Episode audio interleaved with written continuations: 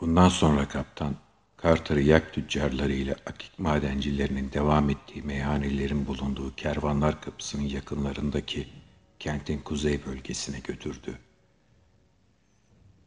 Ve madencilerle dolu alçak tabanlı meyhanede veda edip ayrıldılar. Çünkü kaptanın yapacak işleri vardı. Carter ise kuzeydeki madenlerle ilgili olarak konuşmaya can atıyordu. Meyhane insanlarla dop doluydu ve eski bir akik madencisi olduğunu, Inokok'un madenleri hakkında bilgi edinmek istediğini söyleyerek gezginin konuşacak birilerini bulması çok fazla zamanını almadı. Ama daha önce bildiklerinden fazla bir şey öğrenemedi. Çünkü madenciler kuzeydeki soğuk, çölden ve kimsenin ziyaret etmediği madenden söz etmeye çekiniyor, kaçamaklı yanıtlar veriyorlardı.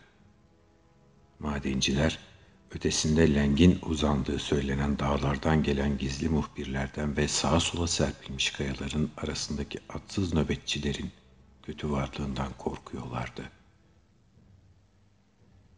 Ayrıca kulağına efsanevi şantak kuşlarının hiç de tekin şeyler olmadığını fısıldadılar. Çünkü hiç kimse şimdiye kadar gerçekten bir şantak kuşu görmemişti. Ertesi gün çeşitli madenlere bizzat göz atmak ve İnokok'un dağınık çiftlikleriyle tuhaf köylerini ziyaret etmek istediğini söyleyerek Carter bir yak kiraladı ve büyük deri heybeleri yolculuk için tıka basa doldurdu. Kervanlar kapısının ötesinde yol, etekli tarlaların arasında dümdüz uzanıyor, tuhaf, alçak kubbeli birçok çiftlik evi göze çarpıyordu. Araştırmacı soru sormak için bu evlerden bazılarında durdu. Ve bir seferinde öylesine haşin, ağzı sıkı ve Niranek'teki büyük resimdeki gibi heybetli bir ev sahibiyle karşılaştı ki, nihayet eskilerden birine ya da onda dokuz oranında eskilerin kanını taşıyan ve insanlar arasında yaşayan birine rastlamış olduğunu anladı. Ve bu haşin, az konuşan yoksul köylüyle tanrılar hakkında konuşurken çok dikkatli davrandı. Kendisine o güne kadar öğretilen bütün öğretileri ve övgüleri tanrılara yağdırmaya özen gösterdi. Carter o gece yol kıyısındaki bir çayırda hayvanına bağladığı büyük bir ligat ağacının altında konakladı ve sabahleyin kuzeye doğru yolculuğuna yeniden başladı. Saat on sıralarında tüccarların dinlenip madencilerin öyküler anlattığı küçük kubbeli Urk köyüne vardı ve öğleye kadar köyün meyhanelerinde zaman geçirdi. Büyük kervan yolu buradan batıya Selernan'a dönüyordu ama Carter madenlere çıkan kuzey yolunu tuttu.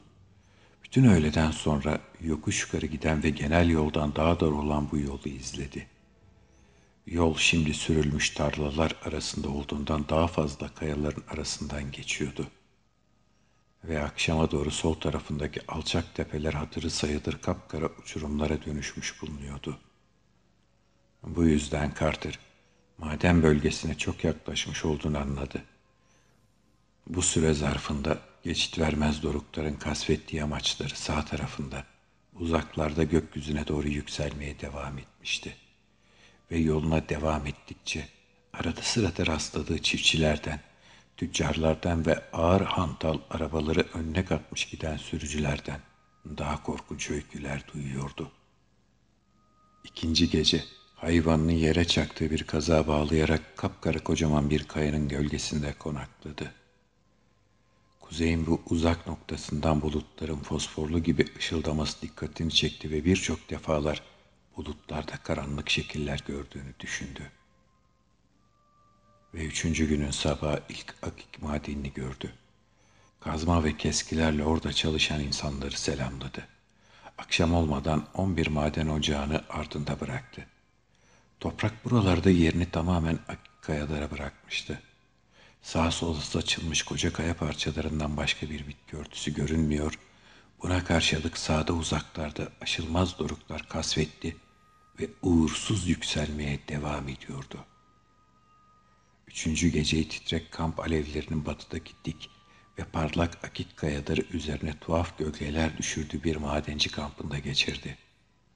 Madenciler eski günler ve tanrıların huyları konusunda öylesine acayip bilgiler sergileyen şarkılar söyleyip öyküler anlattılar ki Carter belleklerinde ataları olan yücelerle ilgili birçok gizli anı bulunduğunu anlattı. Carter'a nereye gittiğini sordular ve çok fazla kuzeye gitmemesi hususunda onu uyardılar. Ama Carter yanıt olarak yeni akik kayaları aradığını ve sıradan bir madencinin girdiğinden fazla riske girmeyeceğini söyledi. Ertesi sabah madencilere veda ederek daha insanların olmadığı devirlerde çok büyük kaya parçalarının çıkarıldığı, şimdi korkudan kimselerin yaklaşmaya cesaret edemediği maden ocağına rastlayabileceği konusunda kendini uyardıkları karanlık kuzeye doğru yola çıktı. Ama son bir defa el sallamak üzere kampa döndüğünde uzaklarda kalmış Daylatland'e Lenke gidip geldiği dedikoduları yapılan şu bodur, ele avuca sığmaz, şaşı gözlü tüccarın kampa yaklaştığını görür gibi oldu ve buna çok cana sıkıldı. İki maden ocağı daha geçtikten sonra İnekok'un insan bulunan bölgesinin sonuna gelmiş oldu ve kapkara çirkin kaya parçaları arasından geçen yol bundan sonra sadece yakların geçebildiği son derece dik bir patik haline geldi. Sağ tarafında kasvetli uzak doruklar gökyüzüne yükselmeye devam ediyordu ve Carter bu ayak basılmamış bölgeye tırmandıkça karanlık ve soğuğun arttığını gördü.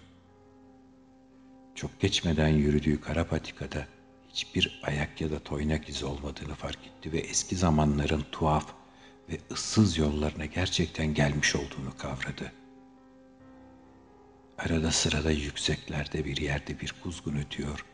Zaman zaman kocaman bir kayanın arkasından duyduğu kanat sesleri efsanevi şantak kuşunu aklına getirerek rahatsız olmasına yol açıyordu. Ama çoğunlukla kaba tüylü hayvanıyla yapayalnızdı ve bu mükemmel hayvanın ilerlemede gitgide daha fazla gönülsüz davrandığını ve yol alırken duyduğu en ufak gürültüde korkup daha fazla homurdandığını görmekten büyük bir rahatsızlık duydu. Yol şimdi parıldayan siyah duvarların arasına sıkışmış ve daha da dikleşmişti. Zemin çok kötüydü ve bol miktardaki taş parçaları yüzünden yak adım atmakta zorlanıyor, sık sık ayağa kayıyordu. İki saat kadar sonra Carter, ötesinde donuk, kül rengi bir gökyüzünden başka hiçbir şeyin olmadığı bir tepe sürgeti gördü önünde ve oradan itibaren düz ya da iniş bir yolun olmasına dua etti. Ama bu tepeye ulaşmak pek o kadar kolay bir iş değildi. Çünkü yol neredeyse dimdik olmuş, gevşek siyah çakıllar ve küçük taşlarla tehlikeli bir hal almıştı. Sonunda Carter bineğinden inip kararsız hayvanın önüne düştü. Elinden geldiğince yere sağlam basmaya çalışarak hayvan durakladığında ya da tökezlediğinde ipinden kuvvetle çekiyordu. Ve hiç beklemediği bir anda tepeye vardı. Öte tarafa baktı ve gördüğü şeyden soluğu kesildi. Yol aslında önceki gibi doğal duvarlarla çevrili olarak ve hafif bir eğimle düz ileriye doğru uzanıyordu. Ama sol tarafta dönümlerce büyüklükte bir boşluk vardı. Akik bir güç kayaları kesip muazzam akik bloklar çıkarmıştı. Sanki devlerin maden ocağıydı burası.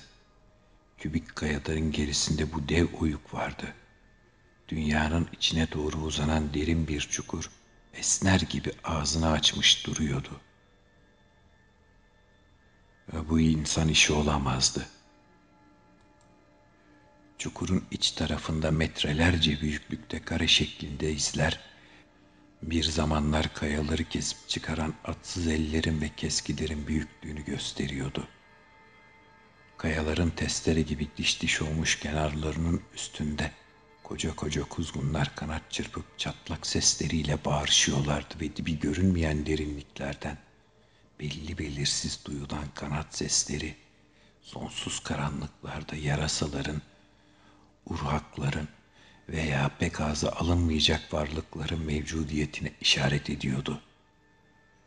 Carter aşağı doğru meyilli, dar, kayalık patikanın ortasında alacakaranlıkta. Orada öylece durup bekledi. Sağ tarafında göz alabildiğine yüksek akik kayalar uzanıyordu ve sol tarafındaki akik kayalar kesilip çıkarılarak bu korkunç ve dünya dışı ocak oluşturulmuştu. Birdenbire korkunç bir böğürtüyle yak kontrolden çıktı ve panik içerisinde ileri atılarak Darpatikadan hızla kuzeye doğru seyirtip gözden gitti. Uçarcasına koşan hayvanın toynaklarının fırlattığı taşlar maden ocağının kenarından aşağı yuvarlanıp dibe çarptıklarını anlatan bir ses duyulmadan karanlıklarda itip gitti. Ama Carter kaçak binek hayvanının ardı sıra soluk soluğa koştururken bu daracık patikanın tehlikelerine aldırış etmedi. Çok geçmeden sol tarafındaki sarp kayalıklar normal seyrine kavuştu. Yol bir kez daha dar bir geçit haline gelmişti. Gezgin, umutsuzca kaçtığı ayak izleri arasındaki mesafeden anlaşılan hayvanının ardından koşmaya devam etti. Bir ara korkmuş hayvanın ayak seslerini duyar gibi oldu ve bundan aldığı cesaretle hızını arttırdı. Kilometreleri kat etmişti. Yol yavaş yavaş genişliyordu ve Carter biliyordu ki çok geçmeden kuzeyin soğuk ve korkutucu çölüne çıkacaktı. Geçit vermez. Uzak dorukların kasvetli kül rengi yamaçları sağ tarafındaki kayaların üzerinden yeniden görünmeye başladı. İlerisinde, açık alanda, soğuk ve sınırsız ovanın habercileri olan koca koca kayalar vardı. Kulağına öncekinden daha net olmak üzere yeniden ayak sesleri çalındı. Ama bu sesler bu defa ona cesaret vermek yerine içini korkuyla doldurdu. Çünkü bunun kaçan yakın ayak sesleri olmadığını anlamıştı. Canavarlar acımasız ve kötü niyetliydiler ve onun peşindeydiler. Carter'ın yak takibi şimdi görünmeyen bir şeyden kaçışa dönüşmüştü. Çünkü ardına bakmaya cesaret edemese de peşindeki vardığın hayra alamet bir varlık olamayacağını biliyordu. Yak onu kendinden önce görmüş ya da hissetmiş olmalıydı ve onun insanların sık sık uğradığı bir yerden itibaren mi peşinde olduğunu yoksa şu karanlık maden çukurundan mı çıktığını kendi kendine sormayı canı istemiyordu. Bu arada büyük kayalar gerilerde kalmış. Yaklaşan gece içinde bütün yolların kaybolduğu geniş kumluk bir alan ve hayalet gibi görünen kayaların üzerine çökmüştü. Kendi hayvanının ayak izlerini göremiyordu. Ama gerisinden zaman zaman dev bir kuşun kanat sesleri olduğunu düşündüğü seslerle karışık o iğrenç, ağır ayak sesleri geliyordu hep. Her geçen saniye durumunun daha da kötüye gittiği kafasına dank etti. Bu insan ayağı değmemiş kumların ve anlamsız kayaların çölünde fena halde kaybolduğunu biliyordu artık. Sadece uzaklardaki geçit vermez doruklara bakarak yön tayin edebiliyordu ve kül rengi alacakaranlık sönüp de yerini bulutların hastalıklı fosfor ışıltısına bıraktığında onlar bile seçilmez olmuştu. Sonra ileride, kuzey yönünde bulanık, puslu ve korkunç bir şey gözüne çarptı Carter'ın. Carter bir süre onun kapkara sıra dağlar olduğunu düşünmüştü. Ama şimdi bundan daha fazla bir şey olduğunu görüyordu. Üzerine abanan bulutun fosfor aydınlığı bu şeyi, hatta geri tarafındaki buharlar parıldarken süliyetini açıkça gösteriyordu. Uzaklığını kestiremiyordu. Ama çok uzaklarda olmalıydı. Geçit vermez kül rengi doruklardan batıya doğru akıl almaz uzaklıklara tümsek bir yay halinde uzanan binlerce ayak yüksekliğindeki bu şey, bir zamanların büyük akik tepelerinin sırtı olmalıydı. Ama bu tepeler tepe olmaktan çıkmıştı artık. Çünkü onlara insan elinden büyük bir el dokunmuştu. Dünyanın tepesinde kurtlar ya da gullar gibi sessizce çömelmiş, üzerlerini kaplayan bulutlar ve puslarla kuzeyin sırlarını sonsuza kadar koruyorlardı. Bir yarım çember halinde çömelmiş, Kocaman bir bekçi köpeği şeklinde oyulmuş bu dağlar ve sahillerini insanlığa karşı bir tehdit olarak yukarı kaldırmışlardı. Bulutların titrek ışığı yüzünden Dağların piskoposluk tacı giyinmiş çifte başı hareket eder gibi görünüyordu. Ama Carter düşe kalka yoluna devam ederken hareketleri hiç de yanılsamaya benzemeyen kocaman bir şeylerin dağların gölgeli tepelerinden yükseldiğini gördü. Kanat çırparak yaklaşan bu şeyler her geçen an daha da büyüdüler ve gezgin düşe kalka yürüyüşünün sonuna geldiğini anladı. Dünyada ya da düş aleminde bilinen türden bir kuş ya da yarasa değildi bunlar. Filden büyüktüler ve kafaları at kafasına benziyordu. Carter biliyordu ki bunlar kötü ünlü kuşları olmalıydı. Bundan sonra insanların kuzeyin kayalık çölünden çekilmesine hangi kötü muhafızların ve atsız nöbetçilerin yol açtığını merak etmedi. Tam bir boyun eğmişlikte durduğunda sonunda dönüp ardına bakma cesaretini gösterdi. Hakkında kötü söylentiler dolaşan şaşı gözlü bodur tüccar, kanatlarına derin uçurumların zamanı ve güverçelisi bulaşmış öfkeli bakışlı, akla ziyan bir şantak sürüsünü önüne katmış, zayıf bir yakın üzerinde sırıtarak tırısa geliyordu. Her taraftan üzerine çullanan at kafalı, Kanatlı karabasanların tuzağına düşmüş olmasına rağmen Randolph Carter kendini kaybetmedi. Çirkin suratlı bu dev yaratıklar tepesine dikilirken şaşı gözlü tüccar yaktan atlayıp indi. Ve gülerek gelip tutsağının önünde durdu. Sonra adam duyduğu tiksintiyi yenmesine yardım ederek Carter'a bu iğrenç şantaklardan birine binmesini işaret etti.'' Şantak'ın üzerine çıkmak zor bir işti. Çünkü kuşun üzeri tüy yerine çok kaygan pullarla kaplıydı. Carter kuşun üzerine yerleştiğinde şaşı gözlü adam zayıf yakı oyularak halka şekline sokulmuş kuzeydeki dağlara doğru götürmesi için dev kuşlardan birine bırakarak zıplayıp Carter'ın yanına çıktı. Bundan sonra doğuya Ötesinde lengin bulunduğu söylenen şu geçit vermez dağların kasvetli, gül rengi yamaçlarına doğru buz gibi bir havada sonu gelmez korkunç hızlı bir yolculuk başladı. Bulutların çok üzerine çıktılar. Öyle ki sonunda inakokluların hiç görmediği ve her zaman parıldayan bir pus içinde yüzen efsanevi doruklar altlarında kaldı.'' Üstünden geçerken Carter dikkatle bu doruklara baktı ve üst kısımlarında kendine nara renktekileri anımsatan tuhaf mağaralar bulunduğunu gördü. Ama kendini esir eden adamın da at başlı şantaklarında bu mağaralardan fena halde korktuklarını ve onlar gerilerde kalıncaya kadar çok gergin olduklarını gördüğü için bu konuda herhangi bir soru sormadı.'' Şantak şimdi de alçaktan uçuyordu. Bulutların örtüsü altında gül rengi çıplak bir ova uzanıyor, uzaklarda küçük zayıf ateşler yanıyordu. Yere inerlerken küçük pencereleri solgun bir ışıkla parlayan tek tük granit kulübeler ve çıplak taş köyler ortaya çıktı. Ve bu kulübelerle köylerden İnekokluların bu yörelerle ilgili söylentilerini haklı çıkaran tiz boru sesleriyle kastanyet çıngırtıları geliyordu. Gezginler buna benzer sesleri daha önce duymuşlardı ve bu seslerin hiçbir sağlıklı insanın ziyaret etmediği soğuk çölden, kötülüğün ve gizemin büyülü yeri olan Lenk yaylasından geldiğini biliyorlardı.'' Zayıf ateşlerin çevresinde karanlık bazı şekiller dans ediyordu. Carter bunların ne tür yaratıklar olduğunu fena halde merak etti. Çünkü hiçbir sağlıklı insan asla lenge ayak basmamıştı ve burası sadece yanan ateşlerle uzaktan görülen kulübelerden biliniyordu. Bu şekiller göze hiç de hoş görünmeyen çılgınca bükülüş ve kıvranışlarla çok yavaş ve beceriksizce sıçrıyorlardı.''